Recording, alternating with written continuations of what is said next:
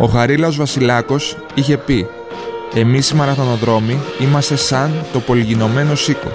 Λίγο να το κουνήσεις, πέφτει η καταγής. Ένα γνωμικό που ανήκει στην αγαπημένη μου κατηγορία τα αντικρουόμενα. Αν έχει τύχει και έχεις βρεθεί σε τερματισμό κάποιου σπαρταθλητή, μόνο σίκο έτοιμο να πέσει καταγής δεν θα τον παρομοιάσεις. Ίσως αν του φορούσες μια κόκκινη πέρτα θα τον αποκαλούσες εύκολα υπεράνθρωπο. Όμως το πήγα λίγο ανάποδα. Ξεκίνησα με το Σπάρταθλον, ενώ υπάρχουν τόσοι ωραίοι αγώνες. Αλλά και πάλι λάθος. Ναι, δεν αντιλέγω, οι αγώνες είναι κίνητρο, να προπονείσαι ποιοτικότερα και ίσως σκληρότερα. Αλλά η κουλτούρα που έχει δημιουργηθεί γύρω από το τρέξιμο δεν έχει να κάνει με νικητές και χαμένους, αλλά με μεγαλύτερη μάχη, με τον εαυτό μας, που αυτοσκοπός είναι η αναγέννηση που έρχεται βήμα-βήμα, μέρα με τη μέρα και κάνει την εισαγωγή μου να μοιάζει ένα μικρό μαραθώνιο, προσπαθώντας να βρω τις κατάλληλες λέξεις για έναν άνθρωπο που έχει τρέξει περίπου 250 χιλιόμετρα σε λιγότερο από 30 ώρες. Κυρίες, κύριοι, Ιωάννης Δημόπουλος. Σε θυμάμαι πάντα να τρέχεις. Βασικά σε έχω στο μυαλό μου πάντα να τρέχεις. Αυτό ισχύει, έτρεχες πάντα? Να σου πω σε έναν αγώνα που έγινε πρόσφατα πριν 2 εβδομάδες. Την ώρα που έτρεχα, έρχεται ένας δίπλα μου, σταματάει με το αυτοκίνητο και μου είπε αυτό το πράγμα. Μου λέει, εσύ μου λέει, μια ζωή θα τρέξεις, πότε θα σταματήσεις? Τι το απάντησες? Αυτό είναι εκεί πέρα. Η αλήθεια, του είπα, δεν έχω σκοπό να σταματήσω. Και αυτή είναι η αλήθεια και κάπως έτσι ξεκίνησα. Βέβαια δεν τρέχω όλα μου τα χρόνια, αλλά αθλούμε όλα μου τα χρόνια. Από 5 χρονών, τότε ζούσα στην Αμερική, ασχολιόμουν πάντα με κάποιο άθλημα. Είχα ξεκινήσει στην Αμερική με το χόκι στον πάγο. Ήταν ο πατέρας μου φανατικός. Το χόκι είναι πολύ δυνατό άθλημα, αλλά έχει πολύ δράση και είναι πολύ όμορφο παιχνίδι. Μαζευόμασταν οι οικογένειες όντως και βλέπαμε παιχνίδια μαζί. Ο πατέρας μου με πήγαινε πολύ τακτικά στο γήπεδο, ας πούμε, να δούμε αγώνες. Και από τότε ασχολούμαι πάντα με κάτι. Από τα 5 ίσως τον αθλητισμό δηλαδή. Ναι, πάντα, ναι. Και από τα 8 ξεκίνησα το ποδόσφαιρο, έχω κάνει πολεμικές τέχνες και αυτό το είχα ξεκινήσει στην Αμερική στα 11 και είναι πράγματα που έκανα και μέχρι περίπου τα 35 μου, που εκεί πια ασχολήθηκα αποκλειστικά πια με το τρέξιμο. Είναι εθισμός το τρέξιμο? Έτσι νομίζω είναι ο αθλητισμός γενικότερα. Το feeling που παίρνεις μετά από μια προπόνηση είναι κάτι το οποίο δεν περιγράφεται. Δηλαδή μετά από έναν αγώνα, μετά από μια προπόνηση αισθάνεσαι πάρα πολύ όμορφα. Και είναι αυτό που σε αναγκάζει να ξαναπάς και να ξανακάνεις μια προπόνηση και να ξανατρέξεις έναν αγώνα. Αυτό που μου είχες πει σε κάποιες προπονήσεις που μου είχες δώσει και μου έχει μείνει. Πόσες προπονήσεις κάνεις τη εβδομάδα? Δηλαδή, όταν προετοιμάζεσαι για το Σπάρταθλον, πόσες προπονήσεις κάνεις? Κοίταξε, υπάρχει, ας το πούμε, η φιλοσοφία που έχουμε ότι μετράει πάντα η ποιοτική προπόνηση. Δηλαδή, οι προπονήσεις πάντα θα έχουν κάτι μέσα, κάτι ποιοτικό. Αυτό που λέμε ποιοτικό στην προπόνηση μπορεί να είναι κάποιες διαδρομές ανηφόρες, κάποια sprint, κάποιες διαλυματικές που λέμε και φυσικά.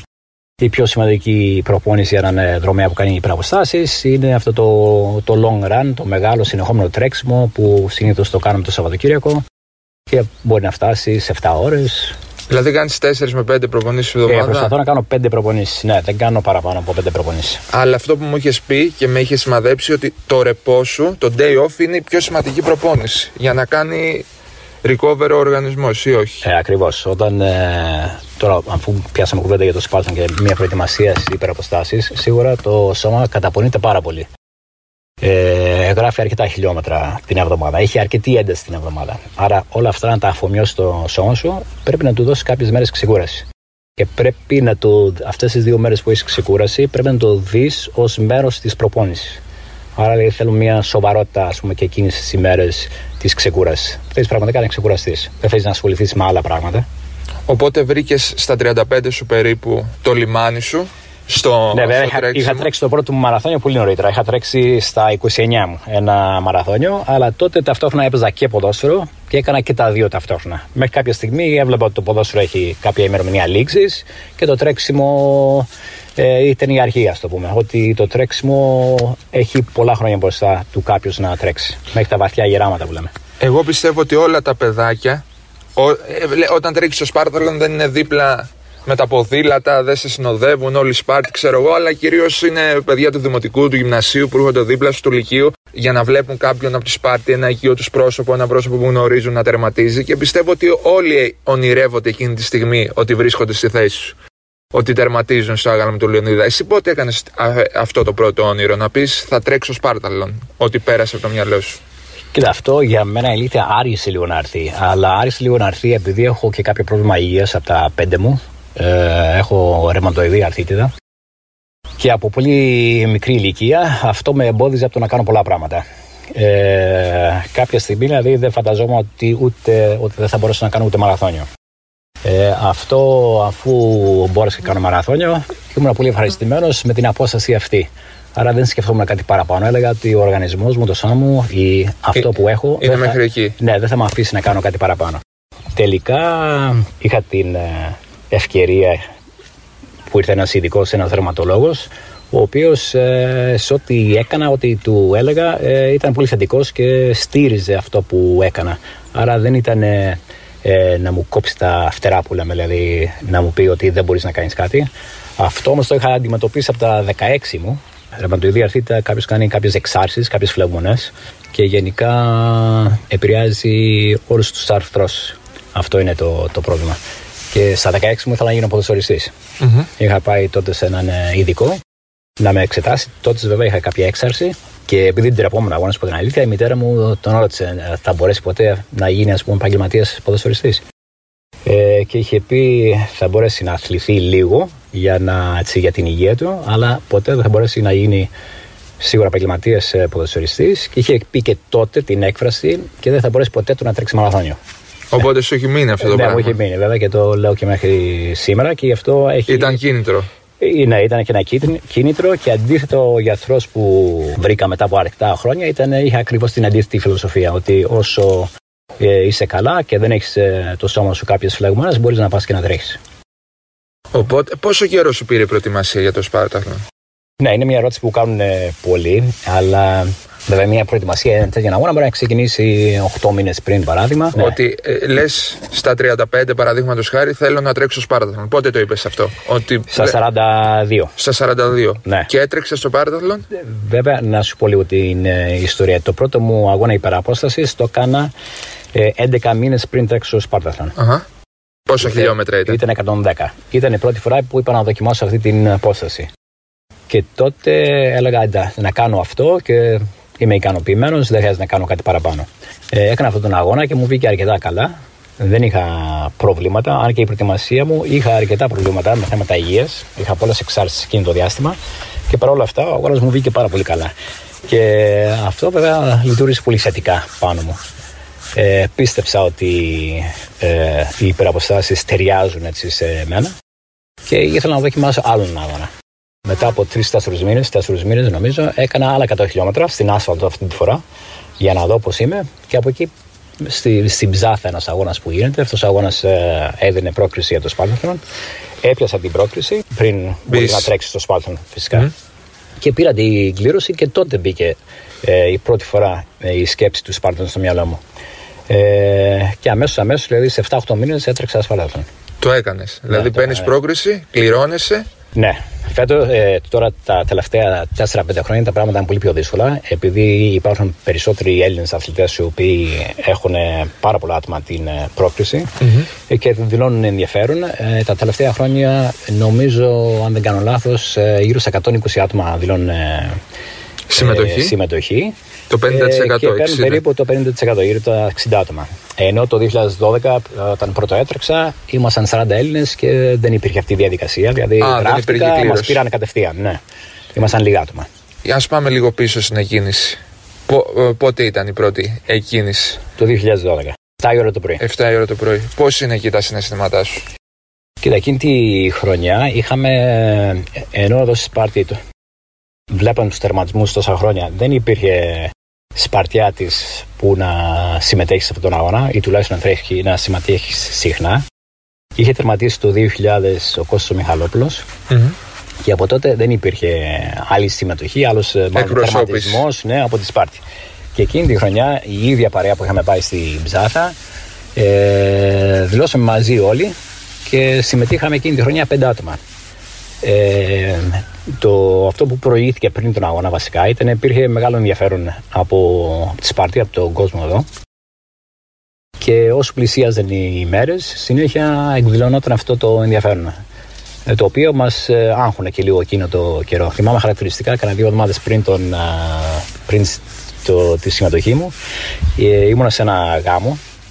Και βέβαια από το γάμο έφυγα στις 10.30 γιατί. Είχες προετοιμασία, ήταν 2 εβδομάδες πριν τον αγώνα. Ήθελα να πάω το πρωί να τρέξω.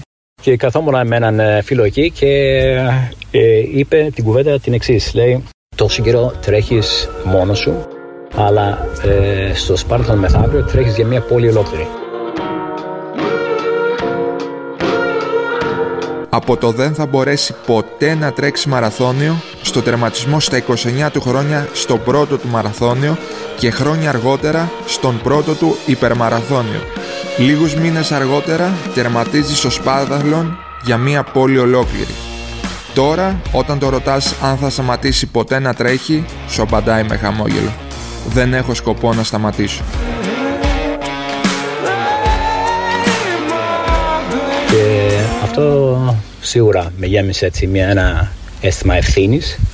Καταλάβαμε τότε ότι δηλαδή ο κόσμος εδώ στη Σπάρτη ενδιαφέρεται. Ήθελαν όλοι να σε δουν να τερματίσει, ήθελαν να είναι εκεί. Ήμασταν 5 άτομα, σίγουρα περιμένανε κάποιον τερματισμό.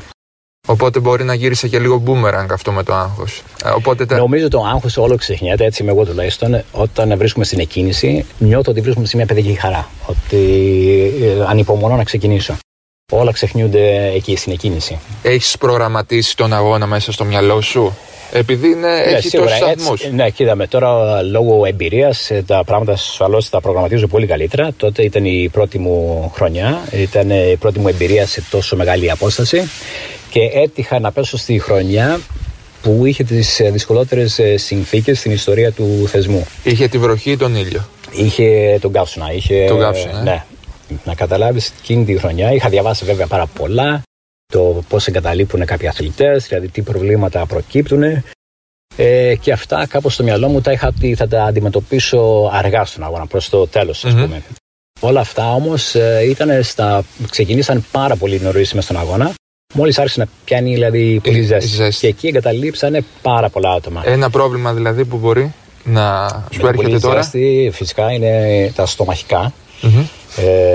Επειδή αφυδατώνεσαι πάρα πολύ και είναι όλα ένα παιχνίδι ισορροπίας. Προσπαθείς να μην αφυδατωθείς, πίνεις πολλά υγρά και πρέπει να βρεις τη σωστή. Το balance. Έτσι, ακριβώς. Με τους ηλεκτρολίτες κτλ. Η αλήθεια είχα πάθει ένα. Σε ποιο χιλιόμετρο βγήκε αυτό το πρόβλημα? Περίπου από το 40-45 και μετά άρχισε να ανακατεύεται το στομάχι μου. Αλλά ήταν και το θέμα πολύ ψυχολογικό, γιατί εγκαταλείψανε μέχρι την Κόρινθο 200 άτομα. Και αυτοί που εγκαταλείψανε, κυρίως εγκαταλείψανε εκεί από το 40 μέχρι το 70 εκεί μέσα. Και πραγματικά έτρεχες και έβλεπες αθλητές ακόμα και να πέφτουν κάτω από μυϊκούς σπασμούς, να φτάνουν στους σταθμούς, να είναι άλλοι αθλητές σε καρέκλες, να κάνουν μετούς, να έχουν ζαλάδες, να δίνουν τον μπιπ τους, τον αριθμό τους για να εγκαταλείψουν τον αγώνα. Ήταν γενικά μια εικόνα πολύ δύσκολη. Σε επηρεάζει υποσυνείδητα αυτό το πράγμα. Οπωσδήποτε, ναι. Και στην πρώτη σου συμμετοχή στον αγώνα δεν ήξερες τι να περιμένεις. Και ξαναλέω, δεν περιμέναμε να συμβεί κάτι τόσο νωρίς. Οπότε, ποιο ήταν το κίνητρο που σου δόθηκε να συνεχίσεις? Είχα φτάσει σε ένα σταθμό. Στο Σπάρταθλον οι περισσότεροι γνωρίζουν ότι σε κάθε σταθμό που σταματάς είναι και κόφτης. Έχει χρονικό όριο, έτσι. Χρονικό όριο. Στο σταθμό που είχα πάει, άρχισαν να φωνάζουν εκεί στο σταθμό: έχετε 2 λεπτά, κλείνει ο σταθμός, κλείνει ο σταθμός. Είχα κάτσει σε μια καρέκλα και όπως είπα, δίπλα μου ήταν άλλοι οι οποίοι είχαν ζαλάδες, είχαν κάνει μετούς, εγκαταλείπανε. Και εκείνη τη στιγμή έρθει ένας Ιταλός στο τραπέζι και με κάποιες χειρονομίες τους έδειξε ότι το στομάχι του δεν είναι καλά και θα εγκαταλείψει τον αγώνα και θα παραδώσει τον μπιπ του, τον αριθμό του. Τότε θυμάμαι πράγματα που είχα διαβάσει πριν τον αγώνα και θυμάμαι είχαν πει κάποιοι ότι πολλές φορές κάποιοι εγκαταλείπουν πολύ πιο εύκολα από ό,τι θα έπρεπε. Και μου μπήκε αυτό στο μυαλό. Βλέποντας τον Ιταλό, λέω: αποκλείεται τώρα αυτός να είναι σε χειρότερη κατάσταση από ότι είμαι εγώ.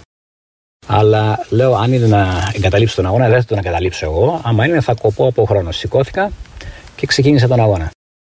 Από εκεί και πέρα, επίσης, άλλο ένα πράγμα που έχουμε στο μυαλό μας όταν τρέχουμε είναι ότι ενώ περνάμε πολύ δύσκολα και φτάνουμε πάτο, δηλαδή σε πολύ δύσκολες καταστάσεις, πρέπει να κάνεις υπομονή και κάποια στιγμή ο αγώνας γυρίζει. Και πραγματικά γυρίζει ο αγώνας. Μετά συνήρθα και ήταν σαν να μην είχα τίποτα. Πότε, πόσο χρονικό διάστημα πέρασε? Πιθανό να ήμουν περίπου 2 ώρες σε αυτή τη κατάσταση, ας πούμε. Το περίμενες ότι θα γυρίσει? Το είχες πίσω με? Ναι, ναι. Το πίστευα γιατί το είχα διαβάσει και ήταν κάποια πράγματα που προσπαθούσα να προετοιμάσω τον εαυτό μου πριν τον αγώνα.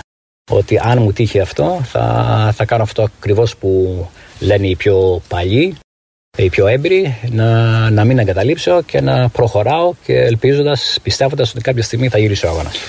Και αυτό που θυμάμαι που είχαμε πει σε μια προηγούμενη συζήτησή μας είναι ότι το κίνητρο που έχεις στο σταθμό. Παραδείγματος χάρη, μου είχες πει ότι σκεφτόσουν ότι στο σταθμό 58, ξέρω εγώ, σε περιμένει κάτι να φας. Κάτι δηλαδή, ένα γιαούρτι, μια κρέμα, ένα ριζόγαλο, κάτι τέτοιο. Και ένα μικρό πράγμα δηλαδή που. Ναι, μπορεί να είναι το κίνητρο, σίγουρα. Και όταν ξεκινήσεις τον αγώνα, είναι λίγο εκφοβιστικό να το πω. Να σκεφτείς ότι τώρα πας να τρέξεις 250 χιλιόμετρα. Ναι. Και προσπαθείς να χωρίσεις τον αγώνα σε κομμάτια.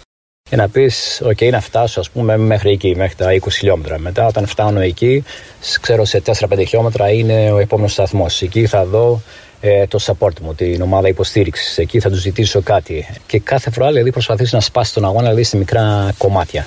Τώρα που είπες τη λέξη ομάδα, το support, πόσο σημαντικό είναι το support στο Σπάρταθλον? Πάρα πολύ σημαντικό είναι. Παίζει πάρα πολύ μεγάλο ρόλο. Καταρχήν, είναι φίλοι, συναθλητές, οι οποίοι και αυτοί θα ζήσουν μαζί σου όλο την κάθε στιγμή. Θυσιάζουν και αυτοί 2 μέρες από τη ζωή τους να είναι μαζί σου. Έχουν και αυτοί πάρα πολύ άγχος να μην κάνουν κάτι λάθος και σου χαλάσουν τον αγώνα. Παίζουν πάρα πολύ σημαντικό ρόλο. Θέλουν το καλύτερο για σένα. Πολλές φορές δεν ξέρουν ακριβώς τι να σου προσφέρουν, τι να σου κάνουν. Αλλά μόνο και μόνο η παρουσία τους εκεί πολλές φορές είναι αυτό που σε βοηθάει. Είναι πολύ σημαντικό. Έχεις κάποια συγκεκριμένα άτομα, εννοώ ότι είναι 2-3 ή μπορεί να είναι από 2-3 μέχρι 20? Μέχρι 2 άτομα μπορεί να έχει. Το support team σε σένα, το official, πάει μέχρι 2 άτομα. 2 άτομα, ναι, ακριβώς. Περιέχει φυσιοθεραπευτή ή κάτι τέτοιο ή είναι? Κύριε, αυτό είναι στη κρίση του καθενός. Δηλαδή μπορείς να έχεις μαζί σου όποιον θέλεις. Βέβαια το 2012 εδώ στη Σπάρτη δεν υπήρχε και κάποιος άλλος όπως είναι. Είμαστε τώρα πάρα πολλά άτομα που έχουμε τρέξει στο Σπάρτον και σε πολλούς αγώνες. Έχει εξελιχθεί έτσι πάρα πολύ. Δεν υπήρχε αυτή η εξέλιξη. Ήταν τα πρώτα βήματα τότε. Ναι, ακριβώς. Και πηγαίνουμε όλοι με άγνοια. Δεν γνωρίζουμε ακριβώς τι γινόταν. Είχα τον ξαδερφό μου τον Τάκη τον Καραλιά που με ήξερε καλά σαν χαρακτήρα και με βοήθησε πάρα πολύ. Και το 2015 είχα τα αδέρφια της Κωνσταριδέως. Πριν πάμε στο 2015, το 2012, θυμάμαι ότι πιτσιρικάς πάω, επειδή πάει από το παλιό, είναι από τον παλιό δρόμο, δεν είναι από τον καινούριο, για να το διευκρινίσουμε αυτό, ανέβαινα Κλαδά, Κοκκινόραχη, πέρναγα αυτά, δηλαδή μπορεί να έφτανα μέχρι Βουτιάνους για να πάρω κάποιον αθλητή που σε συνοδεύει κάποιος. Είμαι σίγουρος ότι θα είχες ανατριχιάσει όλο τον αγώνα. Αλλά η ανατριχίλα του φτάνω, τερματίζομαι, περιμένουν. Πότε το ένιωσες? Η αλήθεια είναι επειδή το 2012, όπως είπα, δεν είχε τρέξει άλλο Σπαρτιάτης. Δεν μπορούσε κάποιος να προβλέψει αυτό που θα γινόταν εδώ στον τερματισμό. Το πώς, με πόση αγάπη ο κόσμος θα βγει έξω. Όταν έφτασα στους 118, μάλλον ήταν η πιο δύσκολη στιγμή του αγώνα μου. Λόγω της ζέστης δεύτερης ημέρας είχα ζαλάδες. Έφτασα στο σταθμό και στο σταθμό εκεί θυμάμαι, λίγο πριν μπω στο σταθμό, ήρθε το support μου, ο ξαδερφός μου ο Τάκης Καραλιάς, και μου λέει: Τώρα έχουν έρθει πολλοί Σπαρτιάτες να σε δουν. Ήταν ο πρώτος σταθμός που είχαν μαζευτεί πολλοί Σπαρτιάτες. Αυτή ήταν η τελευταία κουβέντα που θυμάμαι. Δεν θυμάμαι τίποτα άλλο από αυτό το σταθμό. Είχα πάθει blackout εκεί. Μου μιλούσαν πολύ από ότι μετά τους συναντούσα, ας πούμε, τις επόμενες μέρες μου λέγανε θυμάσαι που σου λέγαμε αυτό στο σταθμό κλπ. Δεν θυμάμαι απολύτως τίποτα από εκείνη τη στιγμή και φεύγοντας από το σταθμό άλλαξαν όλα, συνήρθα πάλι και από εκεί πέρα ήταν η καλύτερη στιγμή του αγώνα μου πάλι. Είναι αυτά τα roller coaster που παθαίνεις μέσα στον αγώνα. Και από εκεί και πέρα δηλαδή άρχισε να μαζεύεται ο κόσμος. Όπως είναι πολύ ανατριχιαστικό να βλέπεις να έρχονται με ελληνικές σημαίες. Αυτό δηλαδή το θεωρούσα κάτι το οποίο φυσικά δεν το περίμενα. Είναι κάτι που βλέπεις όταν παίζει η Εθνική Ελλάδα, στους Ολυμπιακούς Αγώνες, βλέπεις τους Έλληνες να πηγαίνουν με την ελληνική σημαία. Η μεγαλύτερη αντιτριχύλα ήταν αυτή που ερχόταν ο κόσμος με τις ελληνικές σημαίες. Νοερά σε σπρώχνε δηλαδή. Καλά, σίγουρα, ναι. Και η αλήθεια, όπως το είπες, είχα πάθει ένα σοκ γιατί δεν μπορούσα να τα προβλέψω αυτά. Αυτές τις εκδηλώσεις αγάπης του κόσμου και ενδιαφέροντος. Και όσο πλησιάζαμε τη Σπάρτη, τόσο μεγάλωνε και. Ήξερες ότι θα τερματίσεις. Δηλαδή με αυτό που γινόταν. Εκεί και πέρα, ναι, οπωσδήποτε, ναι. Φτάνεις Atlantic. Έτσι τη λένε τη στάση ή όχι? Είναι στη γέφυρα του Ευρώτα. Στη γέφυρα τελευταία. Στάση είναι πριν τον τερματισμό. Σταματάς? Σταματάω λίγο γιατί είπαμε έκανε πάρα πολύ ζέστη και τη δεύτερη μέρα. Και θυμάμαι σταμάτησα εκεί, μου βρέξαν το κεφάλι λίγο. Μια τελευταία έτσι, ανάσα πριν τον τερματισμό. Βέβαια υπήρχαν κορναρίσματα, ραδιόφωνα. Χαμός, τότε πανικός. Ναι, γινόταν πανικός. Ναι, πολύ όμορφη στιγμή. Ναι. Οπότε πόση ώρα σου πήρε από τη γέφυρα μέχρι εκεί, μέχρι να τερματίσεις, μέχρι το άγαλμα? Δεν θυμάμαι πάρα πολύ καλά, δηλαδή πόση ώρα πήρε, γιατί εκείνες τις στιγμές ήμουνα μαζί με τον Σπύρο τον Σπυρόπουλο, που είχα γνωρίσει τότε μέσα στον αγώνα και τρέχαμε τα τελευταία 20-25 χιλιόμετρα μαζί και πήγαμε μαζί. Αποφασίσαμε εκεί λίγο, περπατήσαμε λίγο. Και μετά άρχισε να έρχονται τα παιδάκια με τα ποδήλατα, με τα αυτοκίνητα από πίσω και μετά τρέξαμε μέχρι τον τερματισμό. Δεν θέλω να σου πω τι ένιωσες, για ποιο λόγο, επειδή πιστεύω ότι αν δεν το ζεις αυτό το πράγμα, δεν μπορεί να καταλάβεις. Είναι λίγο δύσκολο να το περιγράψεις. Πρέπει να το ζεις. Ένας επαγγελματίας αθλητής, ας πούμε, όπως είπα. Δηλαδή, ένας επαγγελματίας αθλητής μπορεί να ζει τέτοιες στιγμές. Όπως είπα, παράδειγμα, κερδίζει η Εθνική Ελλάδα, κατεβαίνει στους Ολυμπιακούς Αγώνες, ο κόσμος έχει μια υπερηφάνεια. Σίγουρα αυτό που έβαλε ο κόσμος νόζει ο Σπάρτ και βγάζει σε όλα αυτά τα χρόνια, όχι μόνο το 12, δηλαδή μέχρι και σήμερα. Είναι μια υπερηφάνεια ότι αυτός που τερματίζει δεν είναι μόνο Έλληνας, αλλά είναι και Σπαρτιάτης. Και αυτό νομίζω ήταν και τότε στο 12 το μεγάλο στοίχημα, να τερματίσει ένας Σπαρτιάτης. Να πω την αλήθεια, αυτό το είχα και εγώ στο μυαλό μου, ότι να αποδείξουμε ότι αυτοί που τερματίζουν στο Σπάρταθλον, επειδή τους βλέπαμε και εμείς τότε, δεν γνωρίζαμε, τους βλέπαμε και θεωρούσαμε ότι αυτοί που τερματίζουν είναι επαγγελματίες, ότι ασχολούνται μόνο με αυτό. Υπεραθλητές, υπεράνθρωποι. Ίσοι που λένε. Σούπερ ήρωες, δηλαδή τι άλλο να πω. Και όμως η αλήθεια είναι με έτσι, αρκετή έτσι, σκληρή δουλειά, λίγο προσήλωση στο στόχο, μπορείς να πετύχεις πολλά. Και εκεί μπήκαν τα πρώτα λιθαράκια. Για ποιο λόγο? Ας κάνουμε ένα skip και ας πάμε μετά στο 15. Πόση ώρα το έκανες το 12? 33:45. Και το 15? 28:45. Το θυμάμαι ότι το 15 ήσουν πάρα πολύ δυνατός. Πώς πήγες το 15, πήγες διαφορετικά? Ναι, σίγουρα. Τώρα η εμπειρία μετράει πάρα πολύ. Βέβαια είχα κάνει και άλλους αγώνες υπεραπόστασης. Είχαν περάσει 3 χρόνια.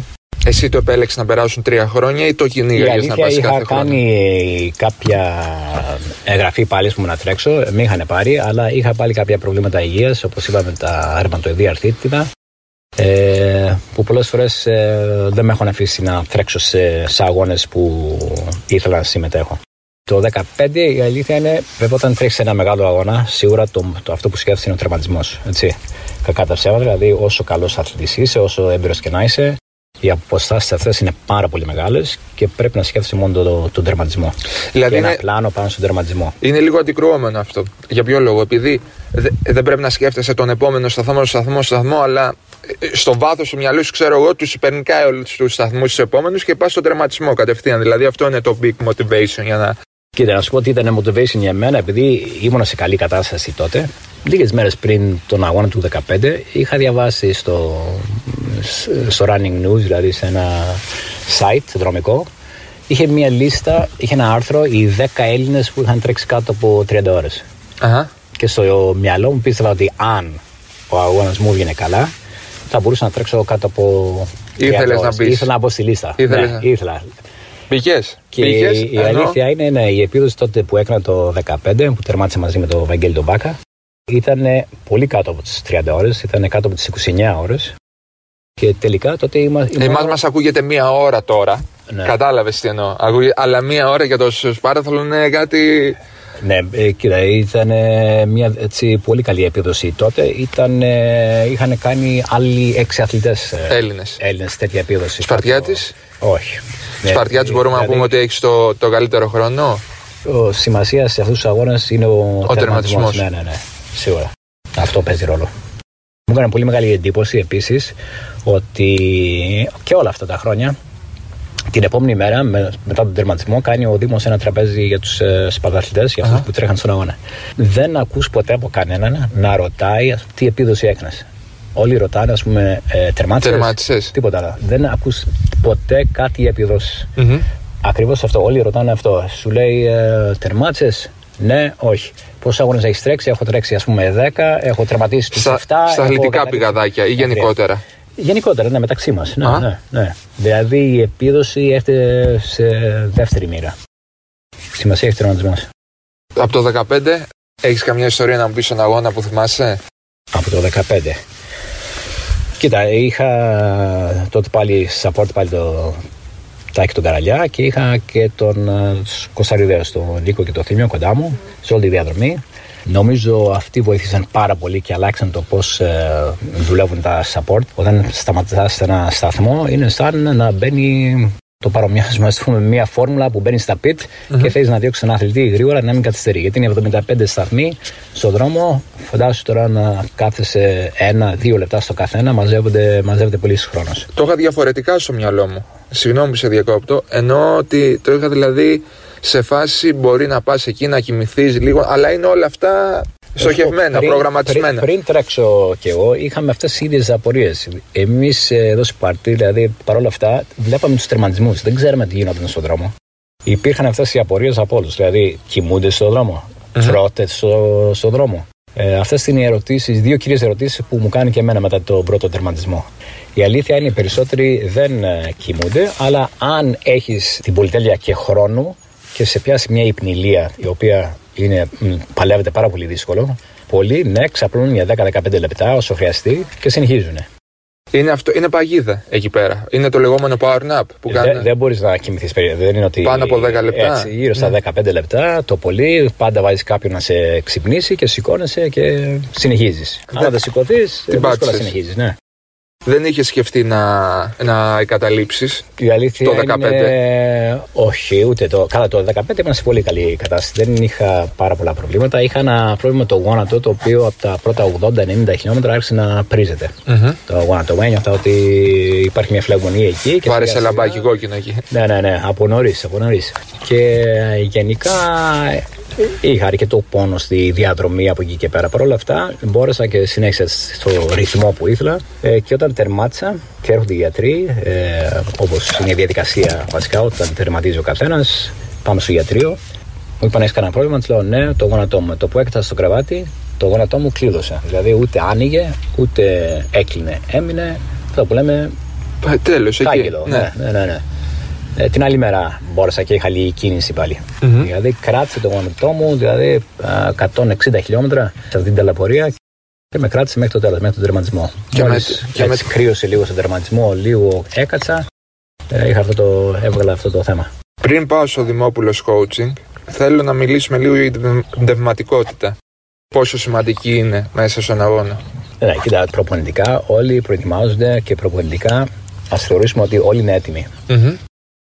Από εκεί και πέρα το μεγάλο μέρος είναι το ψυχολογικό, δηλαδή πνευματικά πόσο μπορείς να ταξέρθεις σε αυτόν τον αγώνα, σε αυτές τις δυσκολίες και να πιστέψεις ότι έχεις τον τερματισμό.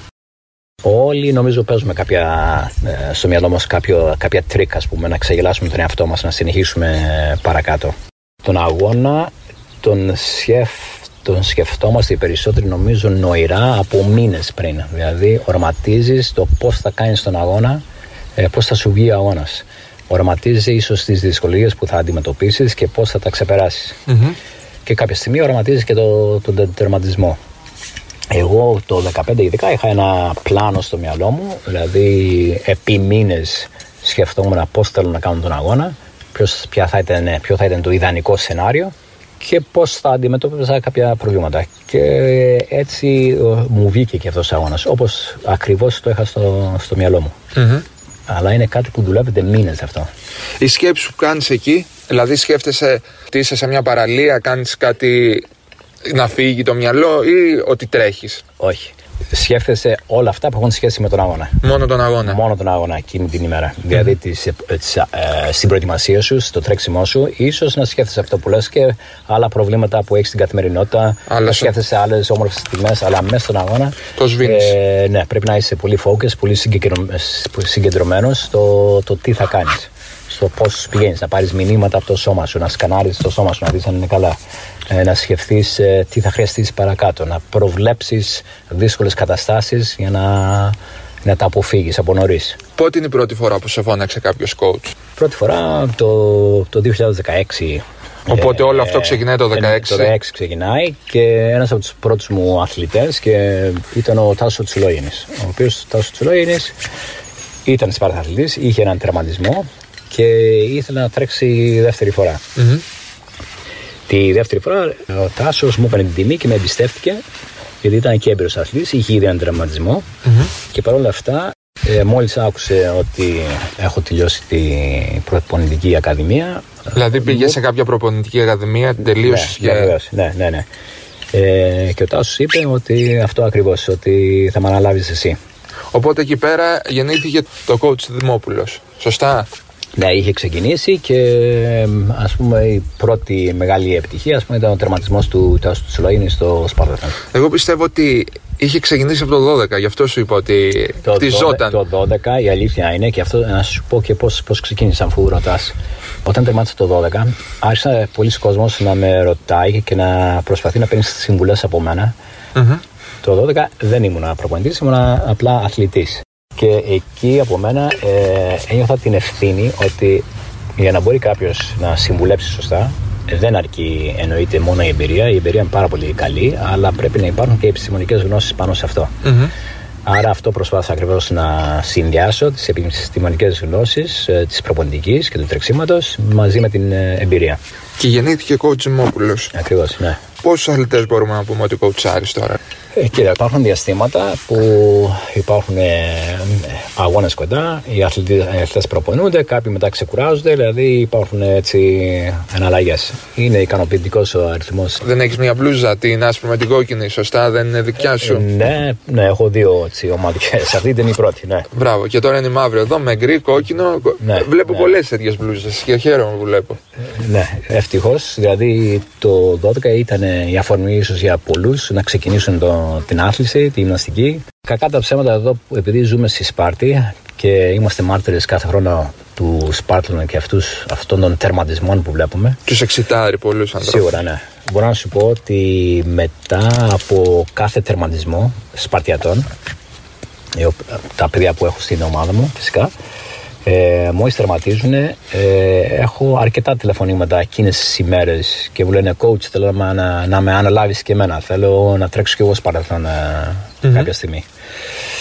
Και να σου πω όμως αυτά τα συγκεκριμένα τηλέφωνα που πέφτουν εκείνες τις 2-3 μέρες μετά τον αγώνα, συνήθως μένουν εκεί. Είναι το ενθουσιασμό, είναι το ότι... Γιατί η αλήθεια είναι να το κάνεις αυτό που κάνουν όλα τα παιδιά εδώ Σπάρτη που ασχολούνται με αυτές τις αποστάσεις, θέλει να αφοσιωθείς αρκετά χρόνια.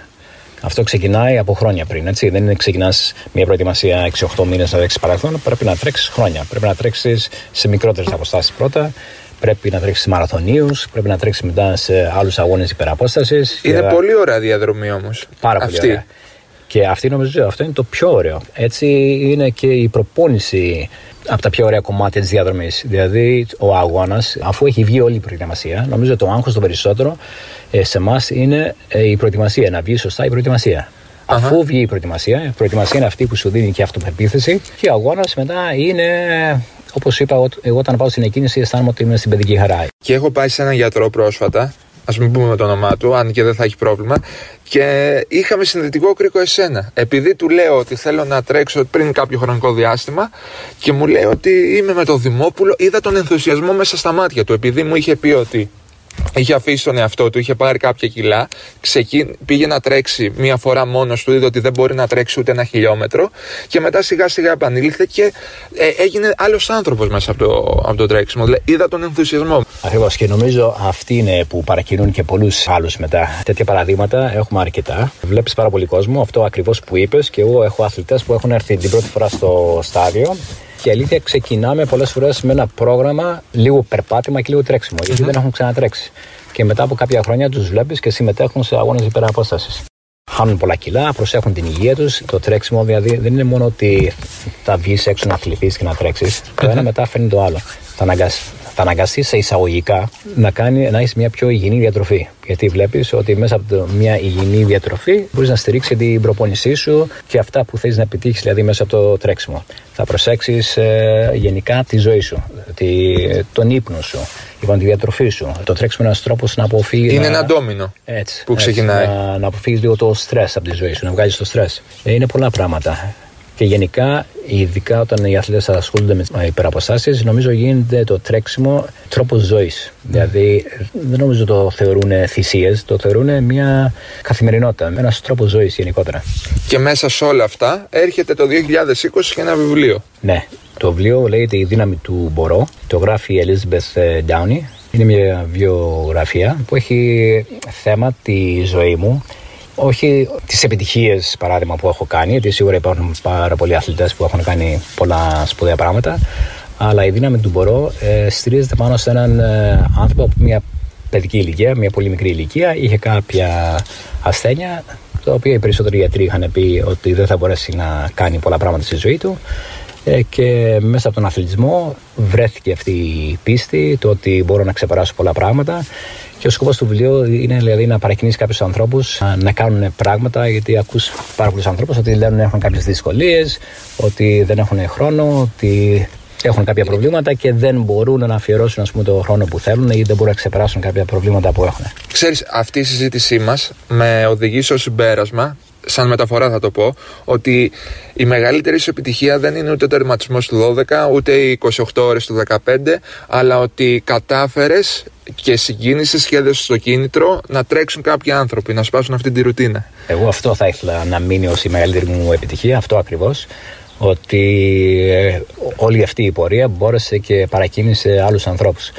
Και είναι πάρα πολύ τιμητικό για μένα και τους υπόλοιπους σπαρταθλητές. Κάθε χρόνο, λίγες εβδομάδες πριν το Σπάρταθλον, μας καλούν στα σχολεία να μιλήσουμε με τα μικρά παιδιά. Είναι απίστευτο το ενδιαφέρον που δείχνουν τα παιδιά του Δημοτικού, του Γυμνασίου και του Λυκείου. Θυμάμαι μια φορά είχα πάει νομίζω στο δεύτερο γυμνάσιο Λύκειο. Είπα τώρα μεγάλα παιδιά, ίσως να μην δείξουν ενδιαφέρον. Γινόταν ένας ψιλοχαμός που τους είχαν μαζέψει στην αίθουσα για να τους μιλήσουμε. Και με το που μπήκαμε μέσα, σιωπή και τρομερά ενδιαφέρον από τα παιδιά. Και γνωρίζανε και αρκετά πράγματα και για το Σπάρταθλον. Και δείξαν πάρα πολύ ενδιαφέρον όση ώρα ήμασταν εκεί και τους μιλούσαμε. Και είχαν πάρα πολλές απορίες και πάρα πολλές ερωτήσεις. Αυτές είναι από τις πιο όμορφες στιγμές που ζούμε εμείς οι σπαρταθλητές, νομίζω. Αυτό που ακολουθεί και μετά, δηλαδή τον τερματισμό. Ναι, όλη αυτή η διαδικασία. Ναι. Spartan Kids, σωστά. Spartan Kids, ναι. Αφού είπαμε για τα παιδιά. Είσαι στο Spartan Race. Πρεσβευτής, ambassador του Spartan Kids. Τι ηλικία είναι τα παιδιά? Ξεκινάμε και με παιδιά από 5 χρονών. Και συνήθως τα εφήβους 15-16 χρονών, παιδιά, τα οποία η φιλοσοφία του Spartan Race είναι πολύ ωραία φιλοσοφία, ότι προσπαθούν να ξεσηκώσουν λίγο τον κόσμο, να βγουν λίγο έξω, να αθληθούν. Και να αθληθούν έξω στο φυσικό περιβάλλον. Και αυτό προσπαθούμε ακριβώς και με τα παιδιά, να κάνουμε προπονήσεις έξω στη φύση.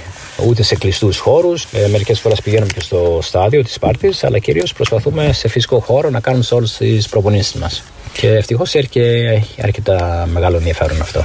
Και υπάρχει και ένας πολύ ωραίος χώρος. Στον Καραβά έχουμε διαθέσει κάποιο χώρο πάνω που γίνεται όλη η προπόνηση αυτή, όλη η προετοιμασία. Και τα παιδιά τρελαίνονται εδώ όταν έρχονται. Τι είναι σαν μια μεγάλη παιδική χαρά. Έχουμε πολλά εμπόδια φτιάξει.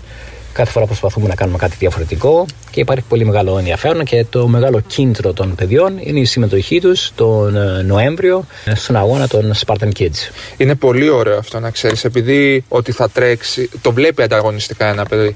Σωστά ή λάθος? Όχι με τη βαριά έννοια του ανταγωνισμού, αλλά το έχει ένα κίνητρο ότι τον θα κάνω μια προετοιμασία και τον Νοέμβριο θα πάρω ένα μετάλλιο ωραίο, θα δω τους φίλους μου, θα βγάλω μια φωτογραφία. Και το πολύ ωραίο είναι αυτό, ο καθένας αυτό που είπες, ανταγωνιστικά το βλέπει για να ξεπεράσει τον εαυτό του. Δηλαδή να είναι ο καλύτερος εαυτός του. Αυτό είναι που προσπαθούμε να περάσουμε. Αυτό θέλουν και τα παιδιά. Το ευχαριστούνται πάρα πολύ. Βλέπω στους αγώνες που έχουν γίνει τα δύο τελευταία χρόνια στην Σπάρτη με το Spartan Kids. Έχει πολύ μεγάλη επιτυχία. Δυστυχώς φέτος δεν μπορούσαμε να έχουμε συμμετοχή εκεί, δηλαδή να γίνει ο αγώνας.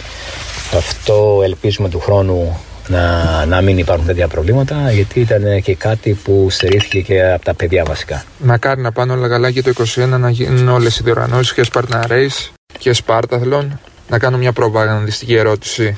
Θα ξανατρέξεις Σπάρταθλον? Το 12 τερμάτισα, είπα αυτόν για την κόρη μου, για τη Δέσποινα. Ναι. Το 15 τερμάτισα, είπα αυτόν για το Θοδωρή. Οπότε, αν κάνεις άλλο βραδάκι.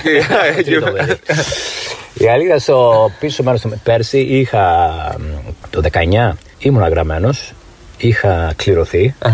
Νομίζω ότι ήμουν σε πολύ καλή κατάσταση, ήταν κάτι που ήθελα να κάνω και μου βγήκε δυστυχώς ένα πρόβλημα και δεν μπορούσα να τρέξω. Άρα το 19, μέχρι το 19 είχα σκοπό στο μυαλό μου να ξανατρέξω άλλο ένα. Τώρα από εδώ και πέρα η αλήθεια είναι δεν είμαι σίγουρος τι θέλω να κάνω ακριβώς, γιατί περισσότερο τώρα βάρος ρίχνω νομίζω στην προπονητική, εκεί έχω περισσότερο ενδιαφέρον και προτιμώ δηλαδή περισσότερο να ασχολούμαι με τους αθλητές μου παρά με τον εαυτό μου περισσότερο. Έχεις page στο Facebook, Ιωάννη Coach Δημόπουλος. Δημόπουλος Coaching. Δημόπουλος Coaching. Στο Instagram μπορεί να σε βρει κάποιος προσωπικά εσένα. Ναι, υπάρχει Δημόπουλος Coaching και Ιωάννης Δημόπουλος και στο Facebook και στο. Οπότε αυτά είναι μια γέφυρα, όποιος θέλει. Ακριβώς. Το τρέξιμο εν μέσω καραντίνας είναι από τα λίγα πράγματα που μπορεί να συνεχίσεις περίπου στον ίδιο βαθμό. Σας επηρεάζει πολύ προπονητικά ή όχι? Έχοντας τώρα την εμπειρία της πρώτης καραντίνας, η αλήθεια είναι στην πρώτη καραντίνα υπήρχε με περισσότερη απογοήτευση, ας πούμε, από τους αθλητές. Βλέπαν ότι ακυρώνονται όλα, δεν ξέρανε τι να κάνουν. Δεν είχαν τόση, ας το πούμε, εμπιστοσύνη ότι οι αγώνες θα ξαναγυρίσουν, ότι δεν γνωρίζαν τι ακριβώς να κάνουν. Τώρα τα αμφιβολία. Αμφιβολία μεγάλη, ναι. Τώρα τα πράγματα είναι λίγο διαφορετικά. Όλοι συνεχίζουν κανονικά, βάζουν στόχους. Αυτό είναι πολύ θετικό. Γιατί όλοι πιστεύουμε, όλοι ελπίζουμε ότι τα πράγματα θα πάνε καλά και όταν τα πράγματα πάλι θα έρθουν σε μια κανονικότητα, ότι θα ανοίξουν οι αγώνες πάλι. Και ο αθλητής βέβαια δεν μπορεί να περιμένει τότε να κάνει την προετοιμασία του, άρα τη συνεχίζει και τώρα. Και όπως είπε και ένας Instagramικός μου φίλος, που λέει κάποιος θα περιμένω να τελειώσει όλο αυτό και μετά θα ξεκινήσω να κάνω κάτι. Και αν δεν τελειώσει ποτέ, αυτή είναι η παγίδα. Και πόσο Netflix, πόσο podcast. Έτσι. Είναι και το τρέξιμο και το ποδήλατο είναι μια ωραία φάση τώρα σε όλο αυτό. Κοίτα, όσοι αθλούνται, δηλαδή τώρα πρόσφατα είχαμε έναν αγώνα. Με το που τερματίζεις, η σκέψη σου η επόμενη είναι τι θα κάνω μετά. Ναι. Αυτό έχουν οι δρομείς. Άρα είναι πολύ θετικό αυτό, ότι όλοι τώρα έχουν βάλει κάποιους στόχους, ελπίζοντας ότι την άνοιξη τα πράγματα θα είναι καλύτερα και έτσι η προετοιμασία τους δεν σταματάει. Ευελπιστούμε ότι τα πράγματα θα είναι καλύτερα την άνοιξη. Να ελπίσουμε τώρα όλοι, τώρα μέχρι τότε καθένας πρέπει να πληρεί αυτά ακριβώς που λέει η πολιτεία, δηλαδή να βγαίνουμε μάσκες, να προσέχουμε. Βέβαια δεν τρέχουμε με μάσκες, εννοείται. Ναι. Αλλά να είμαστε πολύ προσεκτικοί στις επαφές μας. Σε ευχαριστώ πάρα πολύ, να ξέρεις. Ευχαριστώ και πιστεύω ότι είναι από τα podcast που θα φτάσαν άνετα μέχρι εδώ. Ήταν πάρα πολύ ενδιαφέροντα όλα όσα μας είπες. Ευχαριστώ και εγώ πάρα πολύ για την ευκαιρία αυτή που μου έδωσες να πούμε δύο πραγματάκια. Και μακάρι να κάνουμε βλογκάκι σε αγώνα. Να τρέξεις Σπάρταθλον και να το κάνουμε βλογκάκι. Τέλεια. Υπάρχουν και πολλοί άλλοι αγώνες που έχουν ενδιαφέρον και μπορούμε να το κάνουμε και σε άλλους αγώνες. Ναι, σίγουρα. Δεν είναι το μόνο το Σπάρταθλον, γιατί εμείς οι δρομείς τρέχουμε σε πολλούς αγώνες που έχουν εξίσου ενδιαφέρον και έχουν μια ιστορικότητα από πίσω τους. Και ένα κίνητρο και αυτό που συμμετέχουμε στους αγώνες. Ότι οι αγώνες αυτοί υπάρχει μια ιστορικότητα πίσω τους, μια ιστορία. Κάθε αγώνας μεγάλος σίγουρα κάτι κρύβει από πίσω. Ναι, βεβαίως.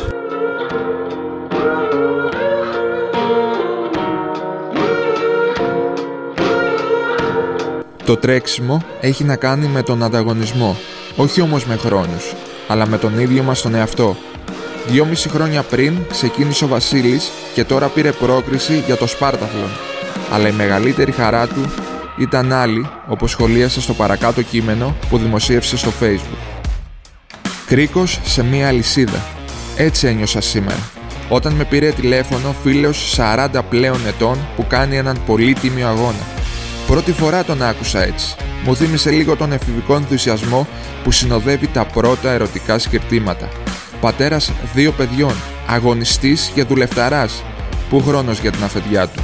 Το αποτέλεσμα, παχυσαρχία και αναζήτηση ευχαρίστησης μέσα από το φαΐ και το ποτό. Αγαπάει τη ζωή, αλλά κάπου χάθηκε στην πορεία. Σε στιγμές περισυλλογής αναρωτιέται που βαδίζει. και αποφασίζει να δράσει. Ήμουν εκεί πριν 2,5 χρόνια και το ξέρει. Αφού μπορεί ο Βασίλης, μπορώ κι εγώ. Έτσι είναι, φίλε. Μπορείς κι εσύ. Όχι εγωιστικά και αρρωστημένα. Μπορείς με κόπο και με στερήσεις και θα είναι όλο δικό σου αυτό που θα πετύχεις. Εγώ θα είμαι δίπλα σου να σε ενθαρρύνω, θα βγούμε σύντομα παρέα για προπόνηση. Είχα την τύχη να έχω άλλους φίλους δρομής κοντά μου στην αρχή. Με στήριζαν και με συμβούλευαν. Κρίκη σε μία αλυσίδα. Με το χέρι στην καρδιά, όσο χάρηκα την πρόκριση για την κληροτίδα του Σπάρταθλου, άλλο τόσο χάρηκα σήμερα που ήμουν κοινωνός αυτής της μεταμόρφωσης. Και επιμένω, τα σπουδαιότερα έποτε. Είμαι ο Τζος, ευχαριστώ που ήσασταν μαζί μας για άλλο ένα podcast, ευχαριστώ για τη στήριξή σας, εις το επανειδήν και εις το επανακούν.